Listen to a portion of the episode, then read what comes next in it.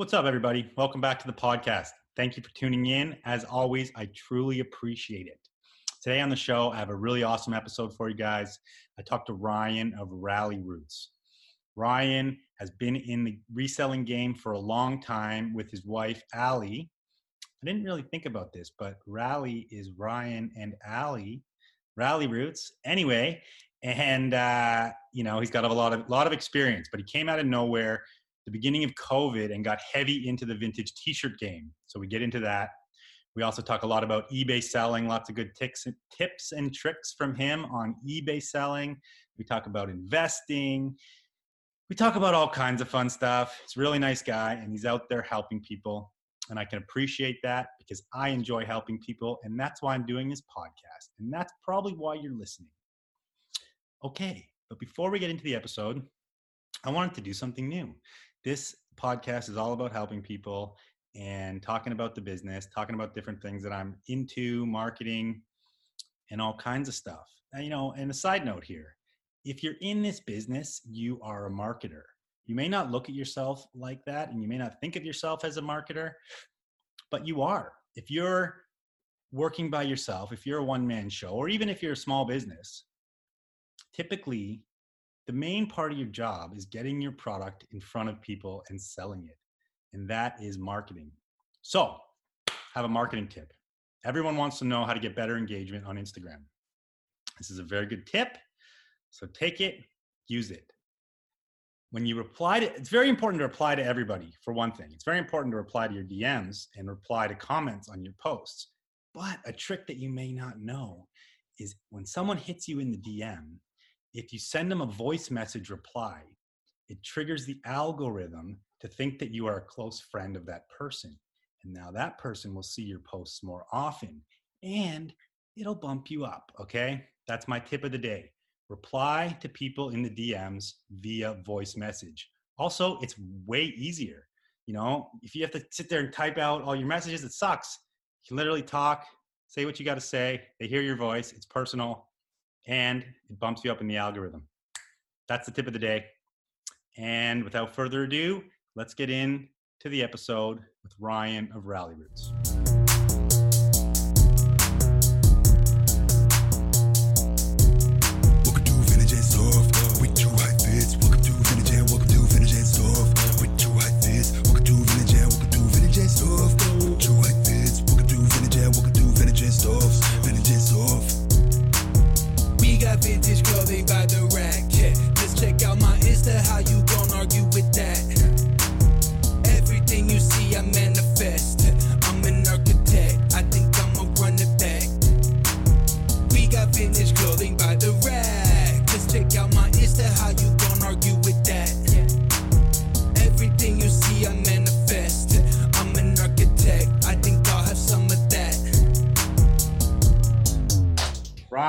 Welcome to the show, dude. What is up, Drew? Thanks for having me. Thank you for coming on. We've been talking about this for a minute, and finally we've connected. I don't know. I know it's funny. First, um, sorry, go ahead. No, I was gonna say we we talk on Instagram all the time, but this is this is the first time I've actually talked to you in person. Well, face to face. Yeah. 2020. I don't know where I first started following you. It, it might have been your YouTube, to be uh-huh. honest. Um, because you guys put out a lot of videos, man. We do. You're on like a video YouTube a day, I feel like. Bro, some you know, it's sometimes I'll go through these like ups and downs where sometimes I'm like, let's just knock it out. And sometimes I just I'm not inspired. Um, yeah. but lately I've been the the thrifts and stuff in this area open back up. So we've had content again, you know. So and then we have Callie helping edit videos now too. So we can pump out a few more. But I love it. I love making those videos, you know. Yeah, dude. Um, I mean, they're they're rad and they're helping people. So I I definitely mm-hmm. appreciate that about you guys. But let's go back to the beginning here. You know, right. a lot of people know you from YouTube uh, because you're helping people. You have a mentorship program. Obviously, you're a big resell educator. And how did you? You know, I know you're from South Africa, correct? I am originally. Yeah, originally. Yeah, we we left South Africa. I was five years old when we left, but I was born there in uh, Durban. So, I mean, that's pretty young, but you obviously remember coming over, right? Yeah, and like my mom was born there, her parents were born there. My dad was born in Scotland, and then they moved to South Africa when he was young too. So like all of my family, all of my family was in South Africa, and they now they've moved to Australia. So, oh, no way. Um, but most of my extended family, or most of my like not immediate family, is overseas. Yeah, we so spent a year in Australia ourselves. They moved the whole family to Florida. No, no, to Australia. So just just my parents and my brother and I moved okay. to Florida, or we moved to Texas first, but ended up in Florida, and the rest of my family is in now in Australia. What town are they in Australia? Uh, they're on the, in Western Australia, so like Perth area. No way. Yeah, shout out, shout there. out WA, shout out WA, yeah. man. There's some awesome people in Australia, some good, good resellers too. I spent uh, when I was 21. I spent almost a year in Australia. I did the Eastern Circuit, but I never made it to uh, nice. uh, Perth. It's a different world. It was um, it was definitely interesting, like going from kind of fast paced America to definitely more like laid back. It's like America 20 years ago, in in good and bad ways. Yeah, way cooler, clean, nice, good people. But it's crazy. So, what do you remember about when you first came to America? Like differences from South Africa? Um, the thing that I remember, like right off the top of my head, is the food. Like immediately when we came to America, we were amazed at uh, fast food because we just didn't have it in South Africa. So like we went to Burger King. One of the first memories, we went to Burger King and you could get a Whopper for I think it was 79 cents. And we each got five. We each got five Whoppers and we just sat there and like pigged out. Um, Hilarious. Like, I was like, damn, I'm a five year old. Like, you're like, I'm in heaven right now. There's exactly. a character. Yeah. Yeah. That's funny. yeah. But we spent, I spent five years in Texas and then we came to Florida. So. Oh, nice. So I, I remember hearing you, you talked about it at one point. You were in a different business before you got into reselling, correct? Yep. What yep, was yep. it? Uh, so always in digital marketing. So my first like successful company was a SEO company, search engine optimization. Um, and it started off as like a print advertising company. We were literally making uh, door hangers and hang- hanging them on people's doors. And then our um, customers started asking us to get them online. So we made a classifieds website like Craigslist and just started putting them on on that website. and then um, and then they started asking like, can you make us our own website? Can you get us ranked on Google? Um, so it, it, all transitioned, no training or anything. It just all transitioned from one thing to another. Um, so was that, that, your intro to YouTube? Was that was were you on YouTube no. going like, check out my Ferrari? I'm gonna make you a million dollars. never, never, man. None of that shit's ever real. Uh, yeah. okay. But no, I mean it, it was I was young then too. I was um let's see, I was 20 I was 21 years old when we sold that company. So, so was that did you make a good profit on that company? Yeah, for sure. Yeah, we made a decent profit on that. Um, that was the first time I was like comfortable. Um, but we started that company from literally nothing. Like we bartered for the office space that we were in. We didn't have money to pay for rent and then we built it up and then we sold it and then that after we sold that company that's when we went to australia and i started the same company over there so all web, website design search engine optimization getting people ranked on google did you sell because you were moving or did you already plan to sell uh, we had already planned to sell so we got approached by a, a larger company and they just wanted our clients so we just sold them the book cool and how was it successful over in australia too it was more successful in Australia because we took techniques that we developed here to a market that, like I said, was 10, 20 years behind. So when we got there, we were doing stuff that they just weren't doing yet. Um, so yeah. we were able to grow the company super, super fast. And we only spent a year in Australia um, and we grew the company and then came back and we still, we had that company in Australia for another year after we left Australia. So two years there. So um, I didn't really know this, but there's a lot of value in in working in marketing before you do what you do 100%. now, of course. Yeah. So if you could think of like a couple things that you took from your time in marketing to what you do now, like what would it be like? Yeah, I think yeah. about this all the time because a lot of people eh, in vintage and reselling in general, I think a lot of people forget to you I mean you are a marketing company, right? If you want to sell something, you have to market yourself. And I think the biggest thing that people forget to do is brand themselves. Um, and I think that's something that we're, we're really, really good at is we've branded ourselves really well around rally roots. Um, so now when people hear that they recognize us for reselling and youtube and vintage or whatever um, but we we were very particular when we chose to brand ourselves under rally roots because we didn't want to um, we didn't want to lock ourselves into doing only one thing right so we didn't call ourselves rally roots ebay store or how to sell you know on amazon rally you know what i mean so we didn't yeah. like it's, it wasn't Ryan's eBay store. It was it was Rally Roots. Like we can do whatever we want. If I want to start flipping houses, we can do that. It's all about it's all just about selling stuff and making and invested, right?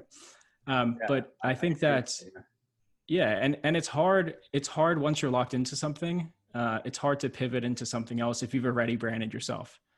And I use this all the time. I use the story of I don't know if you know this person, but there's another reseller who goes by uh, he goes by Daily Refinement now. Shout out Chris. So he went by he went by 10k on the bay to begin with, and his whole marketing was selling 10 or listing 10,000 items on eBay. Um, when he started transitioning off of eBay into other things, he was still branded as that. And then he started transitioning himself, but it took him a long time to start getting recognized as a different brand because he locked himself into eBay. Yeah. So, uh, you know, I would say if you're thinking about branding yourself, don't call yourself, you know, Depop seller Ryan. Yeah, fair game, dude.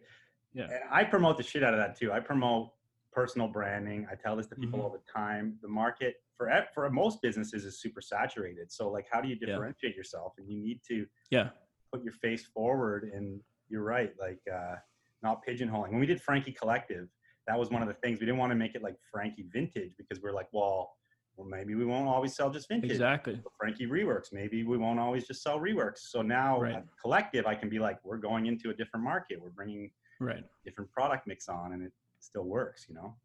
Yeah. Good point, man. Um, okay, so let's get into eBay because okay, I have a lot of points. I have like a huge list of stuff to talk to you about. Dude, I'm here. Let's go. Lot, you know? Yeah, man. Um, I love this. So let's go. Cool. So you have a mentorship program, right? Uh huh. Yeah um, and it's based around eBay. But eBay like was where you started in the resale game, right? Correct. So what? Where else do you sell at, at this point now? So uh, we sell on on Depop. We sell on um, Amazon. We have a couple eBay stores, and then we have a, a larger wholesale business as well, where we sell wholesale to other resellers. Okay. Yeah. And you know, I've heard you in the past promote eBay over a lot of other or like people have asked you, why don't you open a website? And you're like, well, why? Because there's already so much built-in marketing yeah. power in eBay, right? Yeah, yeah. So talk about that for a little bit here. Like, you know, you haven't you haven't done your own. Like, you are doing more of it now with the vintage, but still, like, mm-hmm. you're still going hard on eBay, right? Yeah, absolutely. Yeah, most most like single item pieces we still sell on eBay. Uh, it's still a good platform. I mean, they have millions and millions of people uh, built in network of people buying so why not use them i think it's worth it you know even the fees are what they are like i would rather pay i would rather pay ebay a 10% finder's fee to find a, a buyer yeah. than pay you know 10 grand to build a really good website and then another 20 grand to market that website to find that one buyer yeah and uh, you know when you look at ebay it's still comparable price wise fee wise to depop to amazon it all is. those things right it is, yeah. And, you know, I don't think there's anything wrong with um, focusing on a particular platform. If all you do is vintage and all you, the only place you want to list is Depop because that's where all your buyers are, I think that's okay. But I would still say like cross post onto eBay because there's still a lot of buyers there. Yeah. You know, there's a reason why, there's a reason why we focus on eBay and Amazon. And it's because they're the two largest e commerce websites in the world. Like that's, those are the websites that people use to buy stuff even something like Poshmark, um, and Depop, like they're they're good. Don't get me wrong. Like you can sell stuff on there, but they don't have nearly the traffic that eBay or Amazon have. So why wouldn't you want to be on the platforms that are the largest platforms? Yeah, of course. We started on eBay back in the day. Yeah. Originally, we were just selling on eBay. It was the glory days. This is like 2003. Oh, right. You could sell any vintage T-shirt. There was like you could probably count all the big sellers on two hands. You know what I mean? Back in that's those crazy. Days. So it was awesome. That's so like, cool. Yeah. You would find lots of great stuff. And we sold everything. We sold a mix of everything. And our business grew because of eBay. And then we branched out.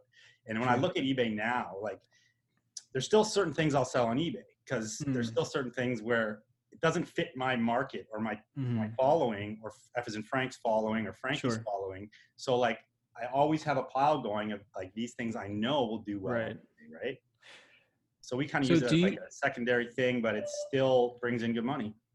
Do you have like particular things? Because I'm the same way, right? So like certain things, um, I'll we'll put on Instagram and they'll go in a heartbeat. Yeah. Uh, certain vintage pieces, but something like like 80s Raglans, those go really well for us on eBay. And I think maybe because there's more of an international market on eBay, and a lot of the times those go overseas because they're smaller and there's there's Plus, more collectors. The customer for that is a bit of an older person, probably.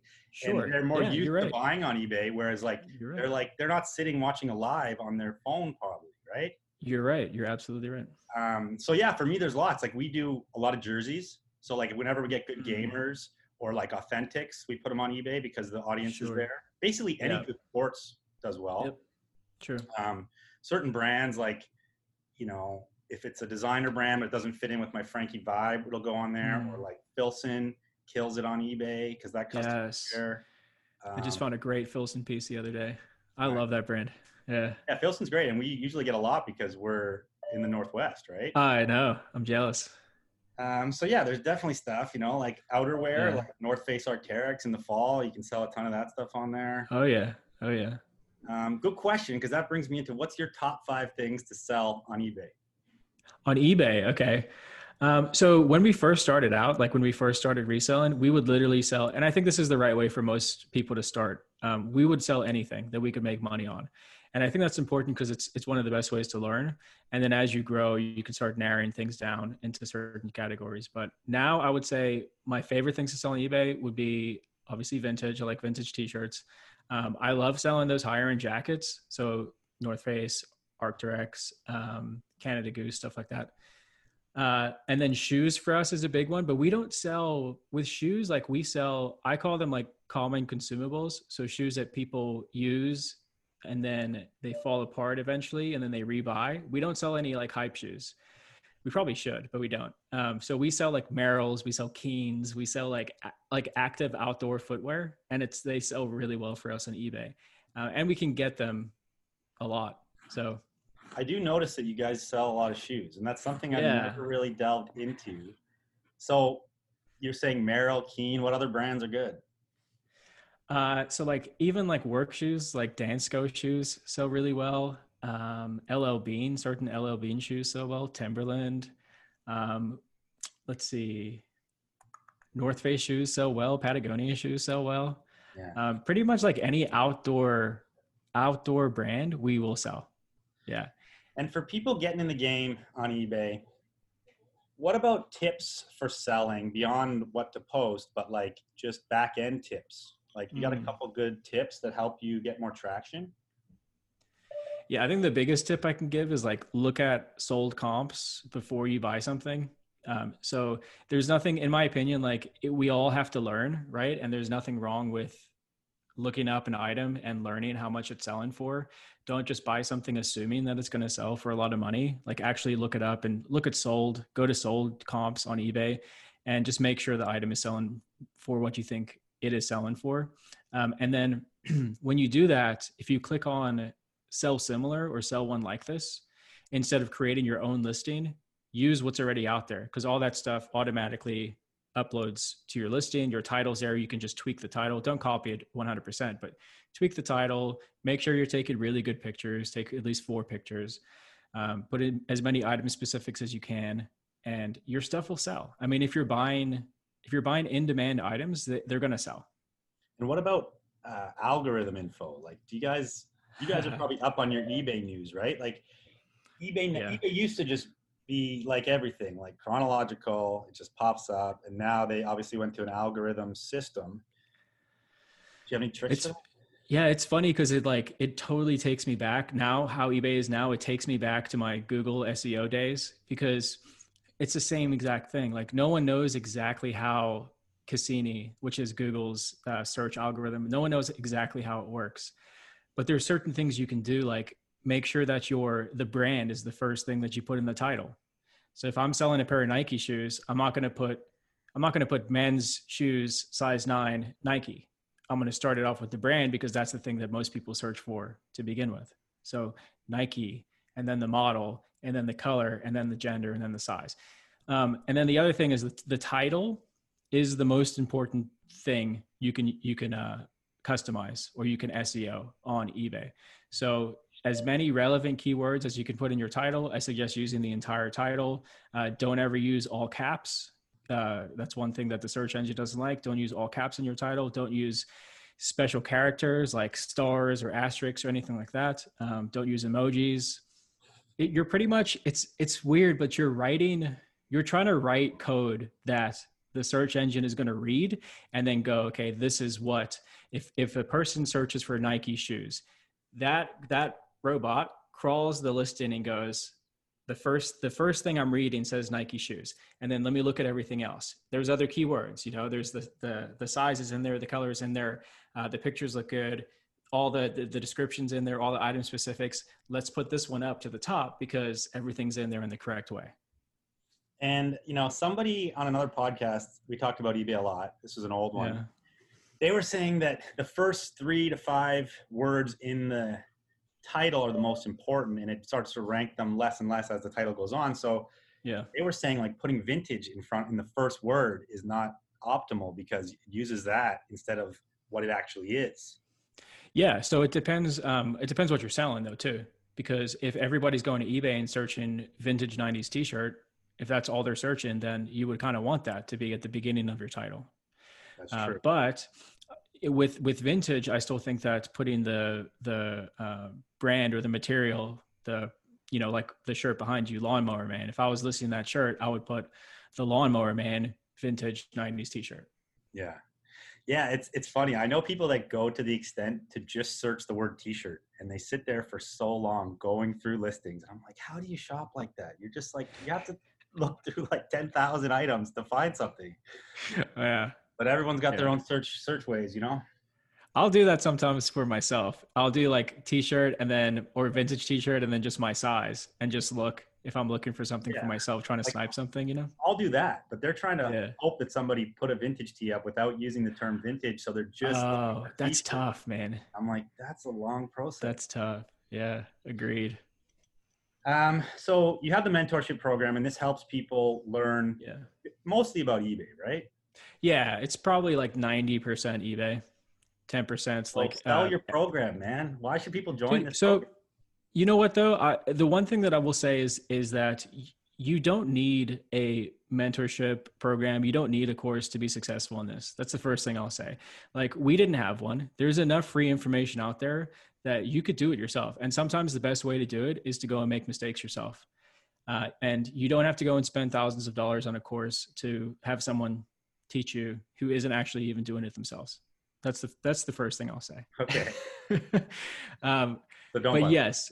So your course yeah, isn't even thousands of dollars. Your course is no, like no. It's it's five hundred bucks. Yeah. It's five hundred bucks, and I I hate even calling it a course. We call it a mentorship program because we take on only we take on seventy five people at a time, and then we we guide them through like we try to hold their hand from beginning to end showing them what we've done so obviously yeah. we have like a library of videos that walks them through everything um, but we want people to have like personal access to us where they can send us questions and we can answer them you know even on buys like a lot of the times just being a sounding board for someone where if i'm transitioning from buying you know one thing at a time to a hundred things at a time and i have someone who's who's been there done that and i can send them an email and say hey do you guys think that this is a good buy and then we can look at it and go, yeah, man, go for it, or probably not.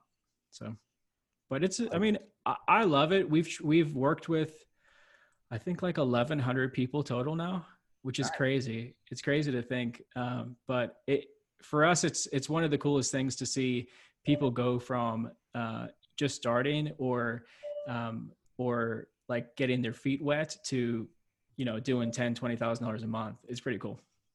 Yeah, it's definitely rewarding you know, I agree with what you say a little bit. You know, the best way to learn is to make the mistakes. You got to make mistakes, and everyone will make sure. mistakes regardless. But I do think there's so much value in in having all that information in one place, at least to kickstart your journey, right? Like, it's it's a shortcut. It really is. Yeah. So you know, what would what took us two years to accomplish, we try to get people to be able to to have the information to be able to do it in six months. So it, it's like it is. I mean, it's a it's a shortcut. These are the mistakes that we made. Here's here's some tips on how to go from A to Z. Yeah. Yeah. Okay, on to the next topic, my man. T-shirts. Yeah. T-shirts. Let's go. Okay, first question here.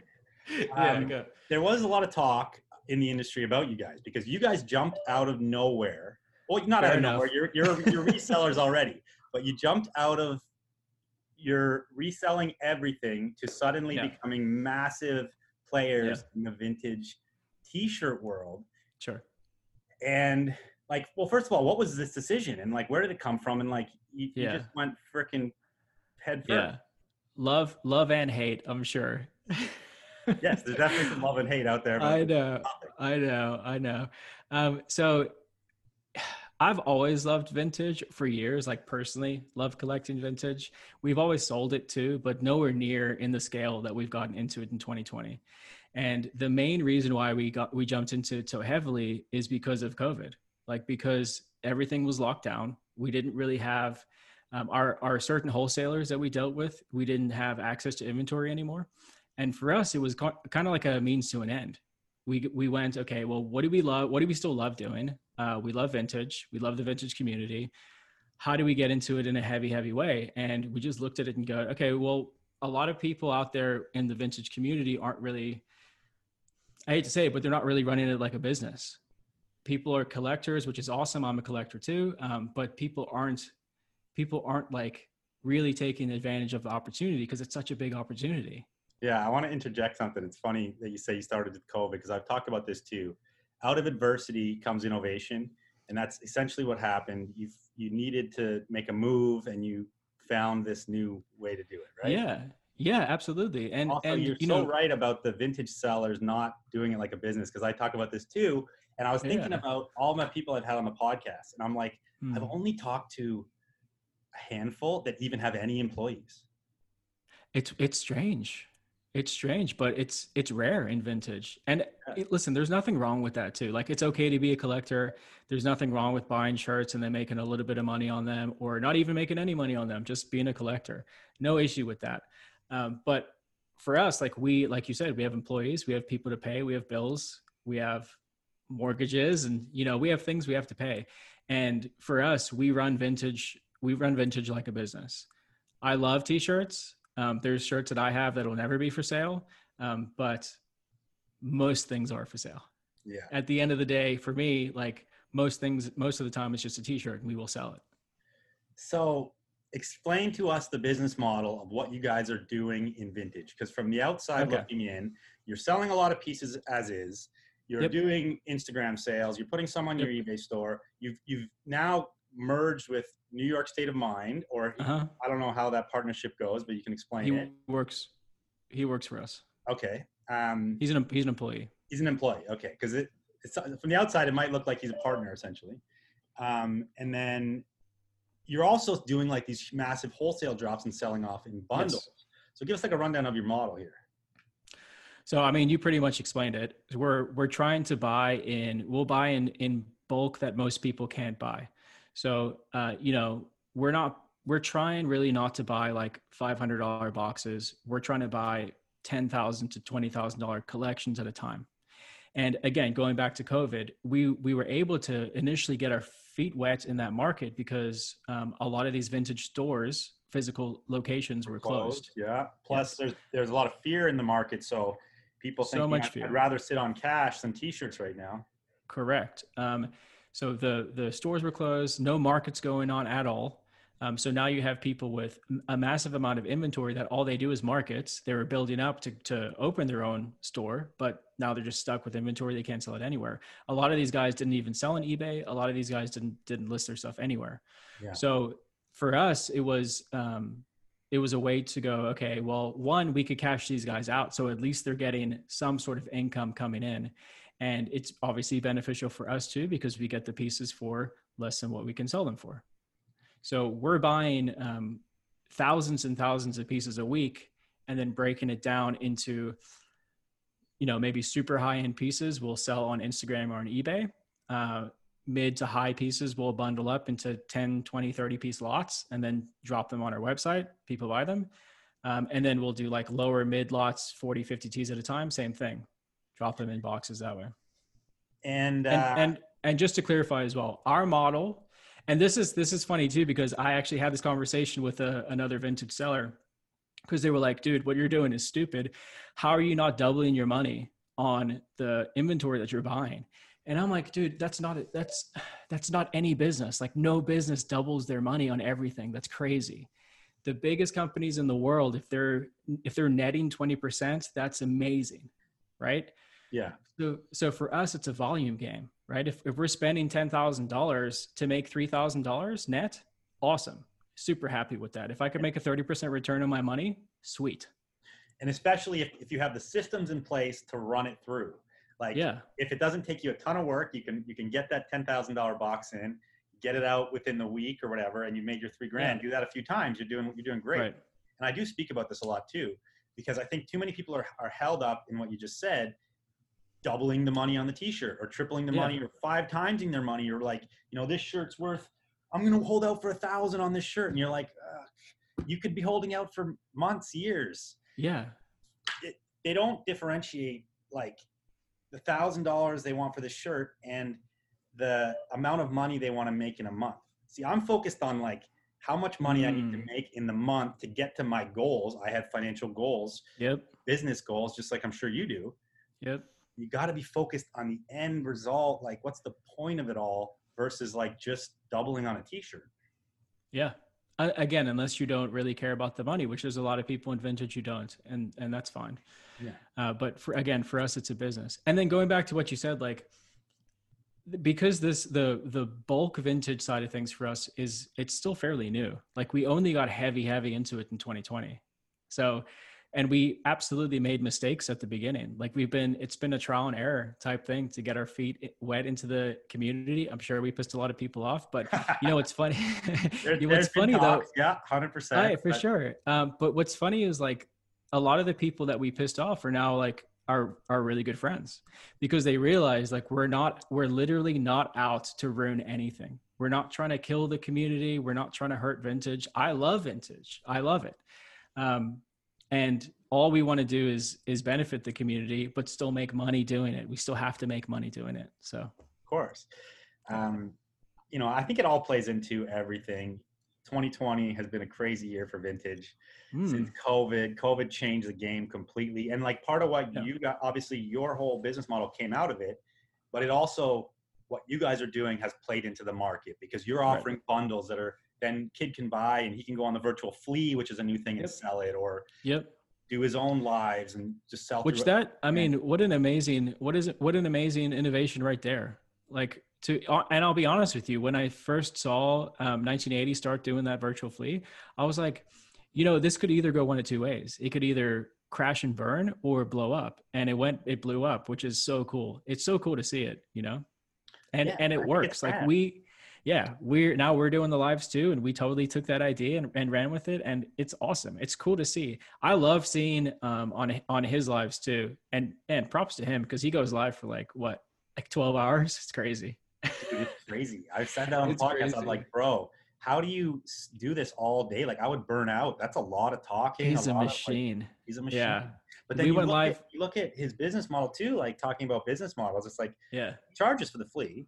So oh yeah so he's making great money every weekend just oh, yeah. from having the ability to help other people sell. And I love the platform because it's it's creating money in our business without having to buy and sell a t-shirt.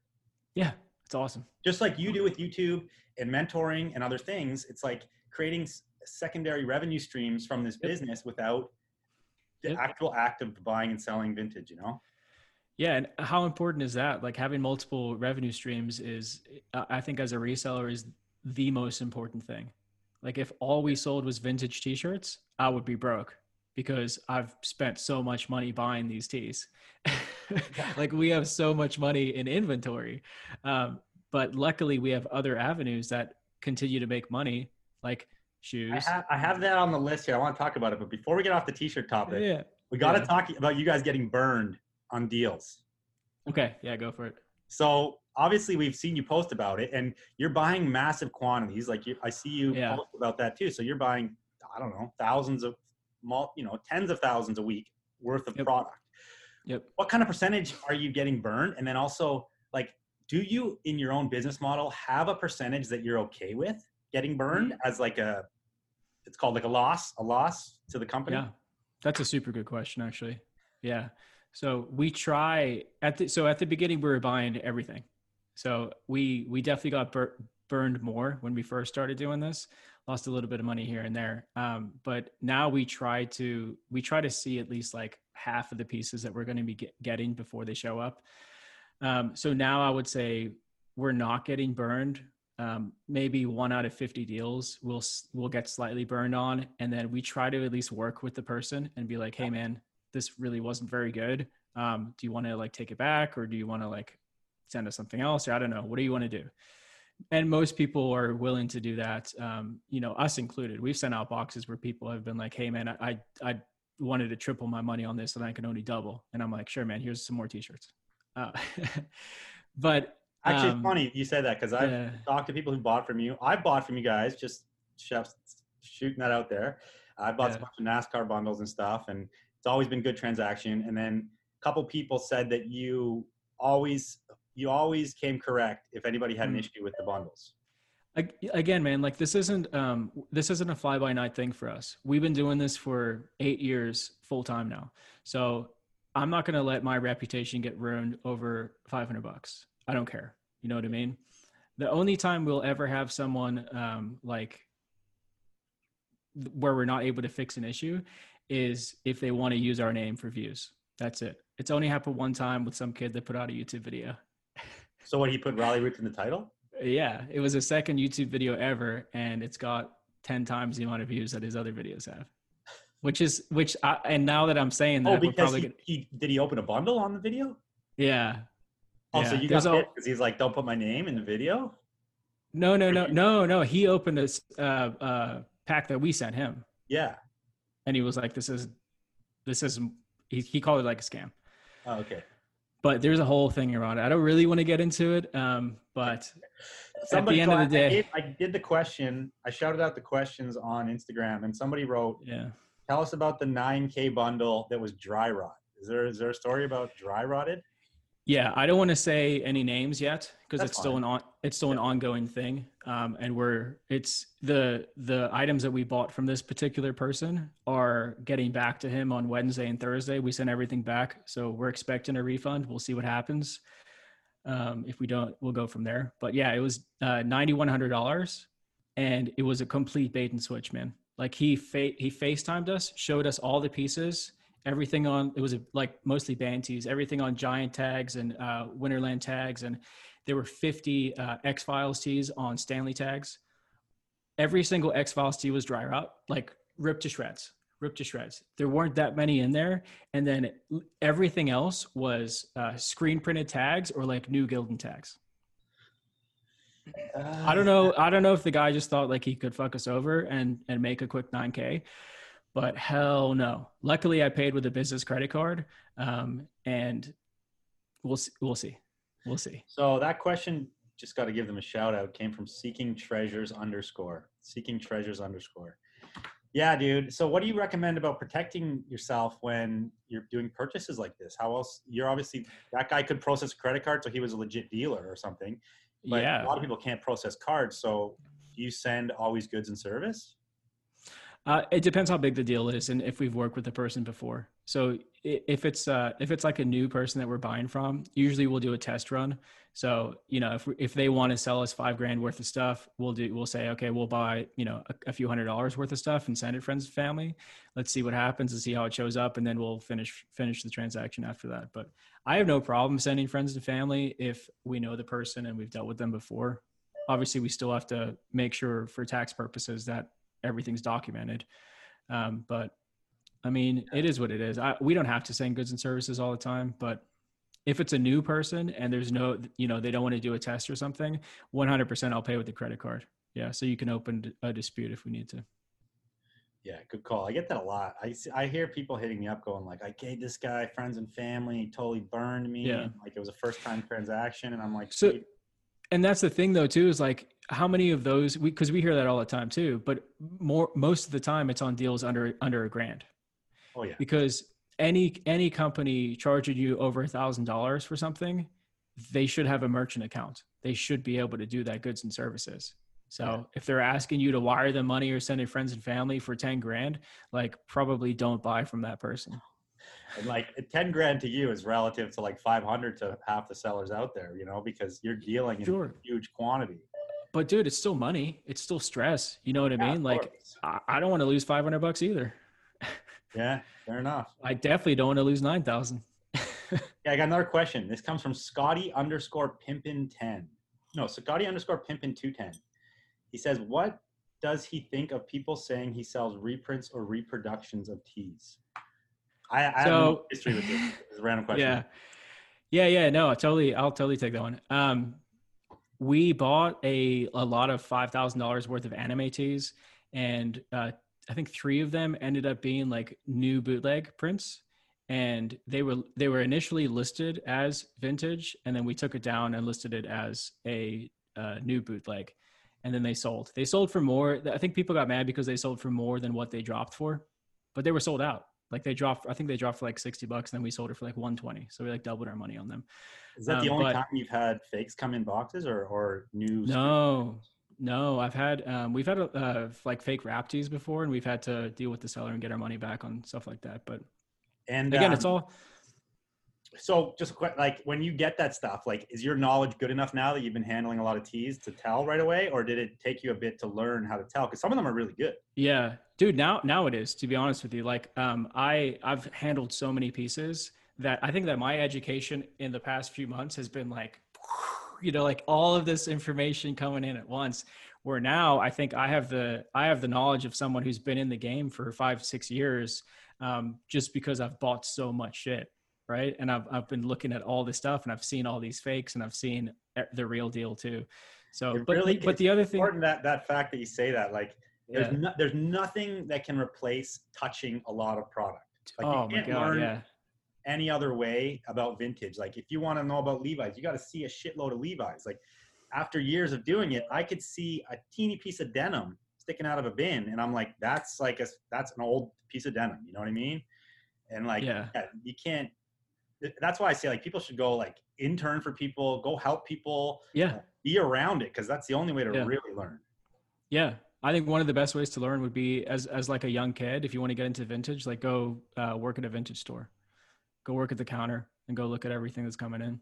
Yeah, totally. Yeah. Um, but we're still learning every day too that's the other thing like and and i don't think that there's anything wrong with that either you know i know like we get a lot of hate sometimes too because we're we're new into vintage even though like i've been personally buying it for myself for a while like i have pieces vintage pieces that i've had for five six years in my closet um but i i think that the some of the vintage community is is uh, kind of mean to new people getting into it. And i think that there's something wrong you know there's there, that's wrong because we need those new people. Those new people coming in are buyers. They're going to go and find the inventory and dig it up. And you know everybody starts somewhere. That's the whole thing. Like you have to give people a chance. I hate it when when someone's like no you can't sit with us because you don't know shit about anything. You know what i mean? Like let me learn. I want to learn. Yeah. I, I liken it to um, uh, you know other industries where if you if you're a plumber or you you want to be a plumber, you're going to apprentice with a plumber. That that plumber is going to teach you everything he knows, and he's going to he knows the whole time that eventually you're going to go off and you're going to start Right. your own business and you're going to be a plumber. right But within vintage, that mentality is completely gone because people are scared of the size of the business. They think it's going to take their market share yeah new people coming in is going to screw it up. But it's funny where we're at right now because when you look at it, you're like, wow, prices Yeah. are going fucking nuts. yeah Sure, it might make it a little harder to source sometimes, but we wouldn't be where we are. The popularity of it, like you wouldn't even be in the game if this new wave of vintage T-shirts was going off, you know. And it's Correct. like, it takes more people to be involved to make it what it is today. yeah and i think 2020 has proven how big of a industry it actually is it's Yeah. massive It's, massive. it's crazy yeah So where do you Even think, out- like, you know, you, we talked about the flea for a second there, and you did your own live. How did your own live go? It went awesome, man. We did uh, just under three grand in three hours, so it was, it was good. It was fun. Good people. And um, you invest. I see you post about investing. I know you're in the market. You just bought Yeah. the new Rally Roots Ranch. Congrats on that. Looks like a Thank really you. cool property. Appreciate know, it. It's peaceful. Ah, nice. I'm all for investing and buying property myself. Um, and when you do invest and you look at the markets and you look at historical trends of Hmm. money and everything, it kind of makes you look at vintage in the same way a little bit. So, Yes. what are your thoughts on the market, where it's going, how high we could possibly go, and like what's next here? Ooh, that's such a that's such a hard question. You know, it's it's it's tough right now because I don't think anybody I don't think anybody really knows. Like for me, if I'm looking at the market and I go, an Aladdin tee just sold for six thousand dollars. Shout out Heat Broker. Couldn't have gone to a better person, but that's fucking crazy. That right? jumped from like three, three or four K. So it like yeah. all of a sudden that was the top marker, and now six K is the top marker. It's like, what's going to be the next top marker? Yeah. So I I think that um I think we're definitely at a top peak on certain things. I think we're at the top peak on Disney for sure. And that's the crazy thing is like it's so hard to read the market because stuff that we were wholesaling 4 months ago for 10 bucks a piece, Disney pieces, I'm watching sell for 150 200 Yeah, which is crazy. You know what I mean? totally, totally. Actually, the sto- the one story you asked me to share, like a story on vintage, I want to. Sh- this is a good leeway into that because I have the piece here. Check this okay, out. Okay, nice. Let's see it. So, the hype on the Ben and Jerry's. Oh yeah, man. So this is the, this is the Ben and Jerry's. I'm just going to explain it for everyone. So it's the all over print with the cow field, the, the the clouds that obviously matches the shoes. And this is the liquid blue one. Liquid right? blue, nice. So okay, so here's the thing. I love Ben and Jerry's, and I love vintage. Right. So this was a Christmas present. Oh, Hold on, I got to get the screenshot. Allison bought me this T-shirt. Let me see if I can hold it up. December fourteenth, twenty eighteen. She bought it on eBay Nice. for twenty four dollars. Gold, man. Okay. That's a good investment. So like it is, it's a good investment, but who would have known at that point that the Chunky Dunkys were even I mean, I didn't even know they were coming out, right? So and then who knew the hype was going to be so crazy around them? Now it's a $300 t-shirt. Yeah, totally. So but that's what I'm saying is like it's so hard to read the market. Same thing with like with like Grateful Dead tees because the the shoe trend now is following the clothing fashion trend too. So like I love Grateful Dead tees just because of the designs and all of my all of the t-shirt values now have gone up because people are trying to match their kicks, Yep. And right? uh, yeah, and I think not only that, obviously, like when when shoes drop and this, you know, like Travis Scott wore a different pair of dunks. They went up like forty percent in one day. That yes. stuff drives the hype. Crazy. But it also the hype of shoes is the same. The same customer is hyping on shoes now is hyping on t-shirts. So I feel like that Yes. mentality helped the t-shirt market grow because they're used to that. They're used to paying a thousand bucks for a pair of shoes or two thousand, Right. five thousand. Right. So it doesn't seem crazy when they're coming out of pocket for that for a t-shirt. It doesn't. And I think that that crossover might be what keeps the prices high and sustains it. The hype people coming over and buying and paying these ridiculous prices, I think that might sustain it because it's it's been sustainable with shoes and Supreme and Bape and all that good stuff. Um, but if it wasn't for that, I if I if it wasn't for that and I could short the vintage market, I would probably short it right now. So funny you say that. I just watched The Big Short last night. Yeah, Oh, movie about like- the 2008 crash. bro That's like. The economy's nuts. Like people are absolutely losing their jobs. I'm watching i'm watching retail businesses go under like left and right. The stock market's at an all-time high. Um eh, eh, it's just crazy. Like i don't know. So me personally i'm still investing but i'm i'm like 90% liquid right now because i'm scared. Besides vintage t-shirts. I have a lot of money in vintage t-shirts. Um but, So let's but- talk about that for a second then. Like Yeah. you're 90% liquid because you're, Yeah. you're you're worried about an impending deep, deep dip, right? Coming. correct and I, and i want to be able to capitalize on it Yeah. So when, you know, any predictions on when or how that might come about, or you just stay in liquid till you see the dip? Yeah, I think it's it probably has a lot to do with the election and what happens in 2021. Is there going to be another shutdown in America? Um, if there is, I think that's it's probably the end, unless there's some crazy stimulus that comes out. I don't know, but Have they People can't talked live about off- doing another stimulus beyond the um, 600 bucks? a yeah? Uh, yes, yeah. There's supposed there was like another stimulus package in place that hasn't been released yet, as far as I know. Yeah. Because I know I know a lot of business in Amer- in America, even in Canada, we got a lot of money. Uh, businesses got the money, but also Yeah. citizens got the money. Yeah. Um, so a lot of people are spending their stimulus money. Now, uh, first of all, everyone's got to pay tax on this money. That's the same in America, right? No, Or is it tax free? I believe it's tax free. See, in Canada, people are getting two grand a month, but about six hundred bucks of that's tax. So all these people getting this money are going to get That's hit a with big lot, tax though. bills. Yeah, Americans Americans got twelve hundred bucks once. Yeah, but don't aren't isn't everyone getting like twenty four hundred dollars in unemployment right now too? If you're unemployed, Unemployment benefits, I think, just ran out uh, a couple weeks ago. But so yes, kind of still- worrying a little bit too because. and that's what I'm saying is like it's it's been propped up and it's scary because that's if that runs out and then two months down the li- down the line that now that's when people's houses are going to repossessed and cars are getting repossessed and if there's no jobs then it's bad yeah it's bad So, do you play any other uh, commodities like uh, gold, Bitcoin, cryptos?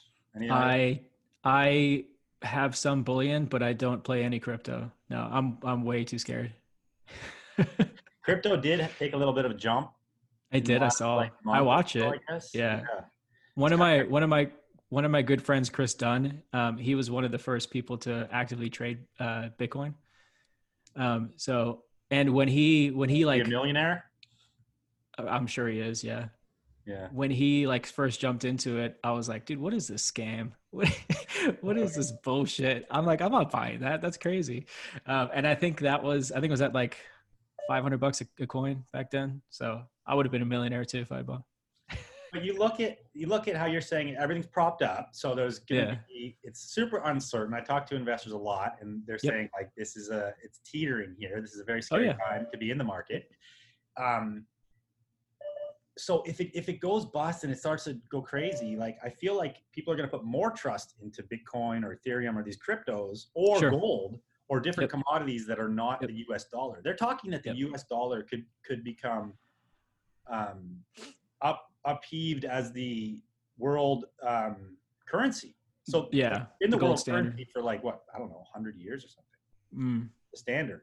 So now, if that changes, I mean, I'm not that big of an economist. I don't know how that would affect everything, but I don't think it's a good thing. I, I I personally don't see that happening. Um, but again, it's really hard to predict the future. But I if I think if that happens, I think the entire world is fuck, hell in a handbasket. You know, I mean, like the entire world's fucked if that happens. So, uh, you know, I don't know. I don't think it's going to happen, but we'll see. I do think that America's about to be hit hard, though, hard, harder than people think. I think that there's this like there's kind of like this veil over people's eyes in America right now, where it's it's like business as usual, but you got to wear a mask, right? Um, but it's not business as usual, and I think that people Americans are very proud people. Um, you know, travel to a lot of different countries, and most other places aren't as uh, they're not as like they're not as proud. Like they don't they'll they'll tell you what's going on. If something's wrong, you'll know something's wrong. Americans, for some reason, man, they could be fifty thousand dollars in credit card debt and still driving their Porsche around and not care. You know, it's just weird. But I think that I think something's coming. I don't know what it's going to be. I don't want to give speculations or, you know, make people scared. I hate Yeah. hate fear mongering. But again, I I can only tell you my personal situation, and that is I'm trying to stay liquid. We have money in property, but besides that, it's it's mostly in cash. Yeah. Um, yeah, you know, you're right. No one can no one can predict it. It's all speculation. Anything you hear at is. this point is all Sure. speculation. And and you know, this isn't investment advice or anything. But Yeah. um, when you look at, you know, I want to just say one more point to this, and we'll move on to Yeah. another topic here. But Okay. when um when you know I look at when COVID started, the markets were topping at that point. right? Yes.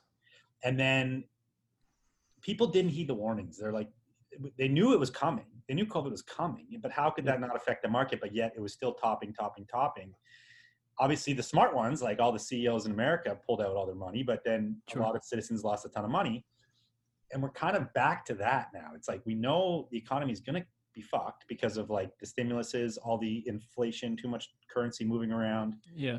So kind of got to like heed the warning a little bit. But, um, I, yeah, I agree. I, or at least like, at least, at least prepare, have some sort of, um, start saving something or, you know, start selling stuff off. I mean, when your financial advisor downgrades from a, from a house to a condo, you know, something, something might be coming. Like you got to start looking at what these people are doing. Yeah. So, and again, I think that if that does happen, if for some reason people start losing their jobs and they can't pay for their mortgages and stuff, and the economy gets hit really hard in America, I I do think that that trend will hit vintage at some point. It has to. It has to. Just the um, lack of money people have to spend. It's it just the lack of money. Yeah. yeah. And I hate to say it, but I, I hope, I hope to God that these people that are paying thousands of dollars for t-shirts i hope that they have unlimited money because like they're not those, spending their rent money here. Yeah man. And i think that you know i don't know. Just be safe. Don't spend your i was listening to a, a podcast uh, the other day the group chat pod.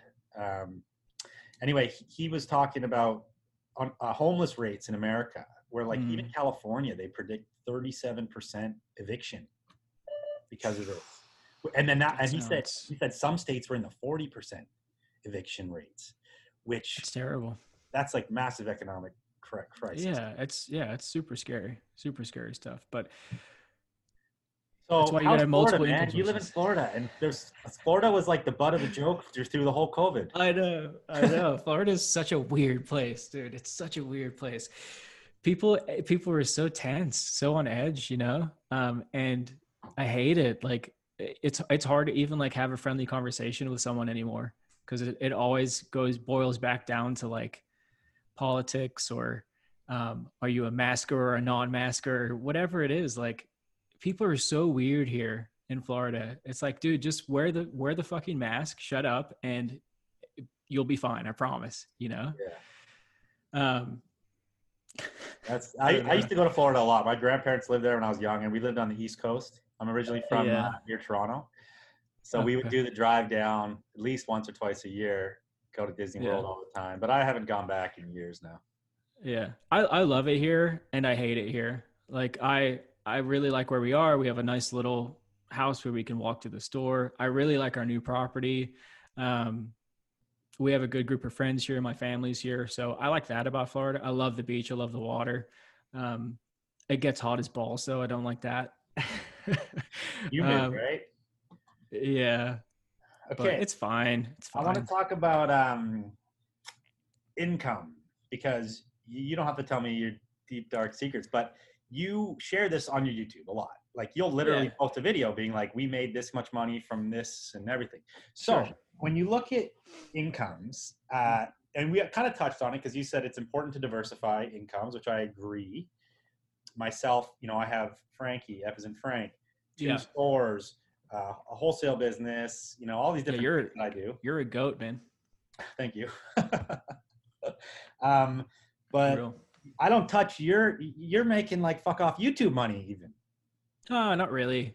I mean, it's all relative. You know what I mean? Like even our YouTube channel in the grand scheme of things, we're tiny. We're 100, almost 150,000 subscribers, which is a lot in reselling. But I mean, come on, there's massive channels out there. But that's just one facet. Like you you you yeah. said in a video you're potentially making was it 100k a year? Off youtube? Yeah. Oh easily yeah. That's good that's like for, for some people that's like that's all they would need right? And mm. beautiful thing about that there's no back expense besides your time. Correct you don't have Correct. to pay inventory costs. You don't have to pay rent for Correct. that. I mean, you pay rents, but it's like not built into the. So that's yeah, amazing. It's, it is. It's it is. Um, but it is a lot of work. Don't get me wrong. Like making the videos, editing the videos, doing the SEO, making sure that they get out there the right way, doing the thumbnails. It's it's it's not easy. Um, and I think it takes a certain personality to be able to do it over and over and over again. Like, I mean, we've we've been on YouTube almost in October. We it'll be three three years. I think three years. That's on you like for, for making videos. Growth, man. Yeah. So selfish, selfish question. All right. Tips, man. How do I? For what, for you? hundred thousand dollars a year on YouTube. I know I'm not that um, consistent, um, but. Okay, so I think the biggest tip I can give you is you have to get into a you have to get into a different um, clientele base. Not that there's anything wrong with just vintage, but I think going like you're going into investing and stuff. That's the smartest move that you've made. Going on your YouTube and podcast, uh, because the money on YouTube, the ad revenue money comes from women and uh, over 35 age group usually. Really? Yes, because they click on ads and they shop. No shit. Okay. Yeah. So that's why if you look at like a, a like a gamer channel, um, where most of their audience is male and under 17 years old, their CPM, you know what CPM is, obviously. Um, like, yeah. So CPM is for those listening. CPM is how much money you make per thousand views. So per thousand views, if you're making 50 cents, uh, or if you're making a dollar per thousand views and your video gets 50,000 views, you make 50, you make $500, right? Yeah. Did I do that right? Well, no, it's, it's uh, yeah, yeah, yeah. Oh no, five thousand dollars. Fifty bucks. Fifty bucks. Per thousand. Whatever. Views, yeah. Anyway. Don't, no, don't trust anything I say. um, anyway, so what I've said is that the the amount of money that you make per thousand views varies based on your demographic that you're targeting. So if you're a gaming channel and your your audience is mostly young males that don't have expendable income, your CPM is probably like 50 cents to a dollar.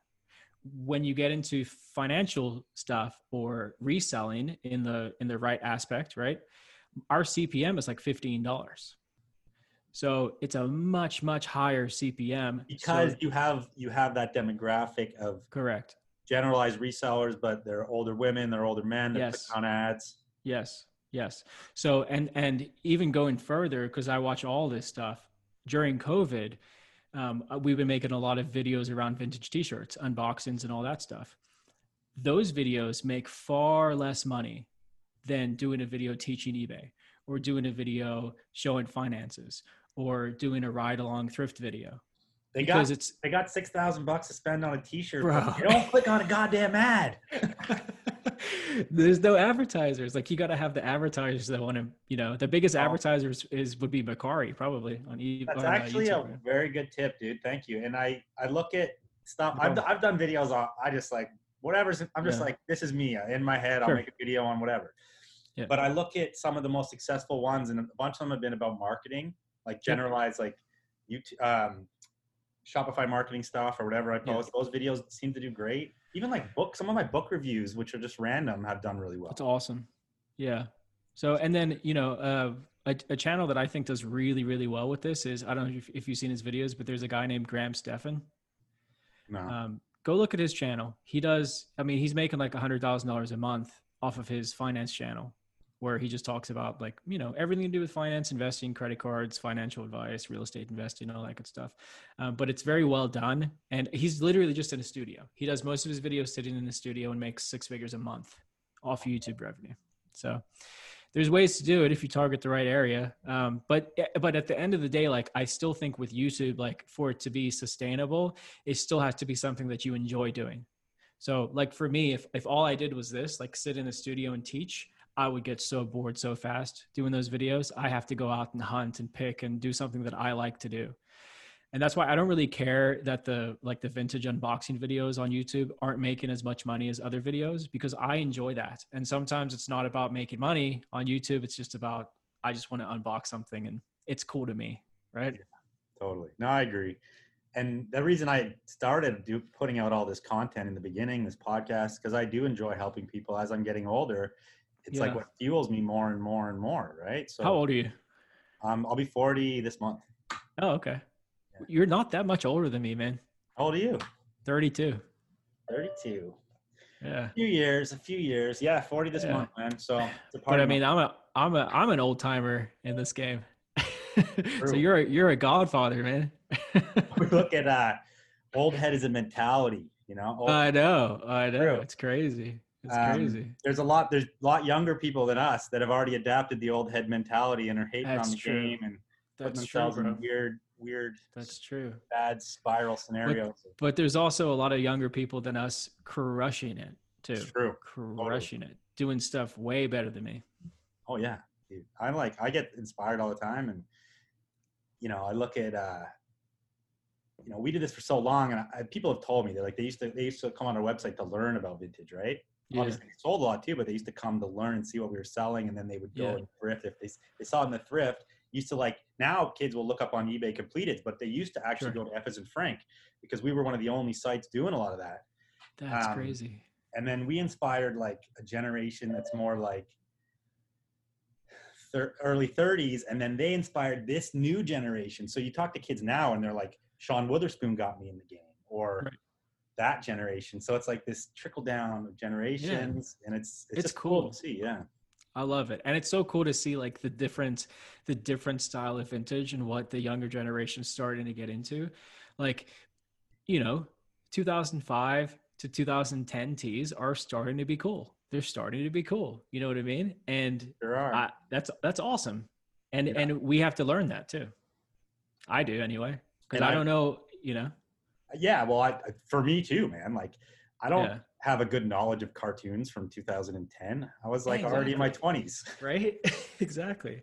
That's one of the reasons why I love working with my younger brother Ben, because he's he's you know at least a generation below me where he has an eye for certain things that I just wouldn't see. So it's cool. So that's a good topic, Ben. Um, I don't know if I even knew your brothers in the beginning, but then I put it together was he always working with you guys or was he doing his own thing at first? So he still does his own thing and he started he started doing his own thing. He probably always will do his own thing. Um, ben just works with us for like pictures and he'll he'll get inventory from us sometimes. Um, but ben and his page and his instagram it's all his own thing. Yeah and he started doing that before working with us yeah. Okay. Yeah. Um, that's cool. They get to work with your brother. I work with my brother. i love it. Nice. Yeah. Um, okay so back to the income for a second. Okay. You got eBay, you got YouTube income, you got uh-huh. Instagram income, you have wholesale income, you have your program income. Mm-hmm. Obviously, your big ones are like your eBay and now probably the t-shirts, right? Yeah. Yeah, wholesale. Uh, we do we do pretty well in mentoring as well. So we'll do we do mentoring usually 4 to 6 times a year and that'll bring in like 100 to 150k for the per per round or for the whole no, year? No, no, total for the year. For the year, yeah. okay. Yeah. And then what's like the breakdown between like your eBay income and t-shirts? Are you making more on t-shirts now than eBay? Yeah. Nice. Yeah. You just went right in. I don't I don't mess around, man. I have like kind of an obsessive uh behavior with certain things. So if I like something, I think that's why YouTube grew so fast too, because I really like YouTube. I still do. Um, but I I went hard into YouTube, doing it, doing something different, and going really hard into it. And I'm kind of doing the same thing with vintage. And the funny thing is, like going when I first started doing YouTube, there were these uh, big reseller channels out there already. And the same thing happened where people hated on us because we are doing something different and doing it in a little bit of a unique, better way than them. And then eventually those people became our friends and now our accounts are bigger than theirs. So and we're doing the same thing with vintage. We're not trying to hurt anybody. Um, we're trying to better the community, but we're trying to make money doing it too. Yeah. Yeah. Um, cool, man. I mean, that's the end of my, uh, I mean, the last question I want to ask actually. Yeah. Yeah. Yeah. Okay. So you're a smart guy. I always tell people that. I'm like, Thanks. you know, Appreciate just, it. just from outside looking in, you can, you can tell that because you're making moves. Um, what are your growth plans and you know how does this relate to your goals? And do you guys set year over year financial goals for all these different departments of your company? Yep. and like if you could give us uh, some of your future plans here. Sure. Um, so the there's different aspects to the business. So the the first thing is like we are comfortable which is dangerous. Um, i think that sometimes it's not good to be comfortable so we will switch things up just to try to get out of that comfort zone um, but if we if we all we do is maintain and we provide a good income for our employees and a little bit of money for ourselves, and we're able to take time off to travel, that's our biggest thing. Haven't been able to do it this year, um, but we try to take off like two months a year to travel. Nice. So if we can run a sustainable business and keep doing that, and and not grow, we're we're not trying to be a 20 30 million dollar company all we want to do is sustain help a few people out and pay our bills um, and live like as stress free life as we possibly can. So, so yeah, I mean, if all we if all we do is maintain, I have no issues with that. on the vintage side of things, um, we do want to open stores at some point. Uh, we're we're starting to plan a few things to do with that. So you want to open vintage stores? Yeah. In Florida, yeah. or you don't know where yet? Uh, probably, probably the first one in Florida. Yeah. So, yeah, we'll see. Okay. No cool. promises. Um, yeah. But yeah, so we want to, we do want like a physical location for uh, for vintage. Uh, we want to keep doing our boxes, keep doing individual sales, keep building eBay. Um, but I don't know. So the thing about reselling too is like people ask me that ask me like, do you think you'll always do what you do? And the answer is yeah, I'll, I'll always resell something. I don't know what though.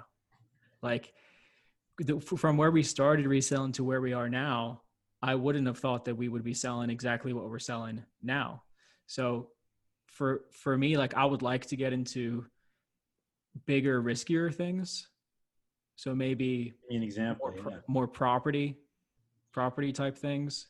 Uh, we're gonna we're gonna try to like buy a piece of property a year for the next eight years. So by the time we're forty, you know, we'll have ten properties. So that kind of plays into my next question. Is that sort of your retirement plan then in property? Yeah, I mean, we we have a 401k, we have a SEP IRA. Like we try to put money away into actual retirement accounts too. Um, but property, I like property. It's it's a very cool asset. You know, yeah. like we bought the this house that I'm in right now. We bought it as a short sale, um, and it's more than doubled in value since we so bought what, it. That's a uh, repo from the bank, a short sale. Yeah. Nice. And how did you go about finding that short sale? Through a realtor. When we came really? back from a, yeah, yeah, yeah. That's it was, something that like in, I admire. You know, in Florida, you can do that. It's really tricky in Canada because we don't mm-hmm. like. You're in Florida has one of the cheaper housing markets in the country. It does. It's weird. Yeah, yeah, it does. Cost of living here is pretty cheap. It's getting more expensive lately, but it's it's still fairly cheap. Yeah. Um, well, good for you for doing that. So it, it, you got it on a crazy wholesale deal anyway, and the property value went up. Yeah, exactly. Yeah. So will you look for more properties with the same on a short sale? Uh, so right now there isn't a lot of inventory for short sale foreclosures, but again, going back to the market, I think the market's going to crash in the next year, and when that happens, we'll try to load up on inventory then. Yeah. Yeah. Cool, which sucks because it's like at the expense of other people, which I hate. Um, but it's the way the things go, you know? Yeah, totally. No, I agree. Um, I have a couple properties. Well, I have a commercial building that we just bought a couple years ago that's going to be turned into a dispensary nice. pretty soon here because oh, sweet. Weed is legal in Canada, man. Oh yeah, it's on the ballot here. yeah, nice. And it's then medical, medical here in Florida. Um, and we want to invest in the states, man. So I'll be with you shopping out some properties when. Uh, Dope. Yeah. So c- commercial real estate is something I want to get into at some point. Uh, we, uh, I have a commercial piece of land with nothing on it. That's it. But I would oh, like really? to get into commercial. It's very expensive here. How many properties do you have now? Uh, just three. Okay. The one you live in, the ranch, and then a, a piece of land. Yeah. Sweet.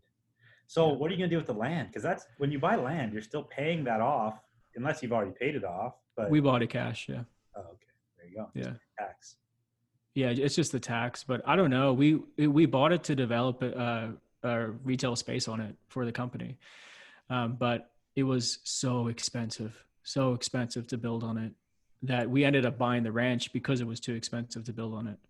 And all those buildings we, on the ranch were there. Yeah, we bought that ranch. We bought five acres with the two buildings on it for less than what it would have cost us to build a uh, thousand square foot building on that commercial piece of property. Wow. and is there a is there a, a residence on the ranch? Uh, there's like a little trailer in the back that we rent out. Oh, cool. So the person who had it before was like living in the trailer, or was that your? It trailer? was a it was a church. So like I don't know. Yeah, bro. Crazy. yeah, it was a church. So um, I don't know who was living in the trailer back there, but it was a disaster. The trailer. Uh, I don't even know if anybody was living in there, but it actually worked out awesome. We we met this really really nice guy, um, and he we ended up giving him the trailer, and he's like completely renovated it. He's super handy. He's like fixing it up and stuff, and then he like helps maintain our property. and pays us like a little bit of rent, and it's like having a full time security guard there too. It's pretty cool. Oh yeah, that's handy, man, for sure. Yeah. Okay, do you have a challenge for the listeners? Yeah, for sure. Um, I was thinking about this, and I was like, uh, what do I do? I don't want to do anything like too cliche and reselling. Um, and I decided the challenge that I want to throw out there is get off of social media for like I don't know three days, maybe, maybe three days. It's it's so toxic right now, man. It is, and sometimes it's so nice just to like cleanse yourself of of that of of everything that's out there. So yeah, that's my challenge. Like, don't go on like Facebook. It's hard. Like it's a hard challenge, dude. It's a hard know, challenge. I think there's levels too. Like, you know, sometimes I'll take breaks of looking yeah. at anything, but I'll be like, I'm gonna, I'll post, and I'll yeah. only look at people who who have sent me a message, but I won't scroll anything. You know what I mean? Yeah. And take even that kind of break is really good. Yeah. It's and, it's a tough it's a tough one for me because I read every single YouTube comment that we get and I try to like reply to it. And dude, I like I'm one of those people that is I won't react, but it'll hit home. You know what I mean? So like uh, good and bad. I love getting good comments, and the bad comments they irk me sometimes. And sometimes I just have to be like, all right, I'm not I'm not even looking at the comments of this video. You know? So yeah. I've learned to uh, just laugh laugh those off. But oh yeah, I think we're going into a bit of a uh, you know this goes in with your challenge, but I think we're going into a mental health crisis. Oh, 100%. Because of COVID and because of people spending too much time online, too much time alone yeah. online, mm. you know, held up in small spaces, not having access to nature. So yep. I think that's a good challenge. I think, you know, you gotta get outside, you gotta breathe the fresh air and yeah, maybe we can add that to it. Like go outside, get off social media, go outside. I I started um like a month ago. I started doing a thing where as much time as I spend on social media, I have to spend outside exercising. And it's it's helped me immensely because I actually got in a in a bad like depression for a while there um, because it I mean it's it is it's it's very depressing sitting at home doing nothing, not seeing friends, not seeing family, just like being cooped up. Um, even even like this is nice. Like doing Zoom calls and stuff is it's awesome, um, yeah. but it doesn't it still doesn't like it doesn't take the place of human interaction face to face. So I don't know, man. But social media, yeah, man. There's there's some neg- super uh, negative stuff out there right now, and I think there you have it. People people deserve a break. Take a break, go outside, breathe some fresh air, get your head straight. Ryan, that was a great episode, dude. Thank Thanks, you for bro. coming on. Appreciate it. We got, we got yeah. all my notes covered. Talked about no. a lot of stuff. Can I say one more thing? Yeah, dude. Anybody who wants to like connect with me or like reach out on social media i know i just say get off social media. Uh, but like i'm a i'm a super friendly guy and i i talk to people on instagram all the time. Um, and I'll, I'll, you know i try to be as real as i possibly can. So if you want to reach out to me if you have any questions about anything i'm pretty open. Feel free to send me a dm okay any last shout outs beyond that shout out drew for bringing me on this podcast man this is fun. Thank you, Ryan. I appreciate it. I appreciate that you guys are out there helping people. You know, it's it's good. It's good karma. It's good for the world. Thanks, okay. bro. Appreciate you. All right, everyone. Hope you enjoyed that episode. I had a lot of fun recording it. Ryan's a super nice guy. It was a great chat. And if you learned something, if you like this podcast, please share it with your friends. You know, show some love. Also, if you appreciate what I'm doing, go check out my Patreon. There's lots more exclusive content on there. There's different levels you can sign up for. So go check that out. At the very least, use my Amazon link down below. Buy something, it helps me out. I also have a huge selection of books down there you can choose from that will help you on your journey. Okay? Have a good one. See you on the next show.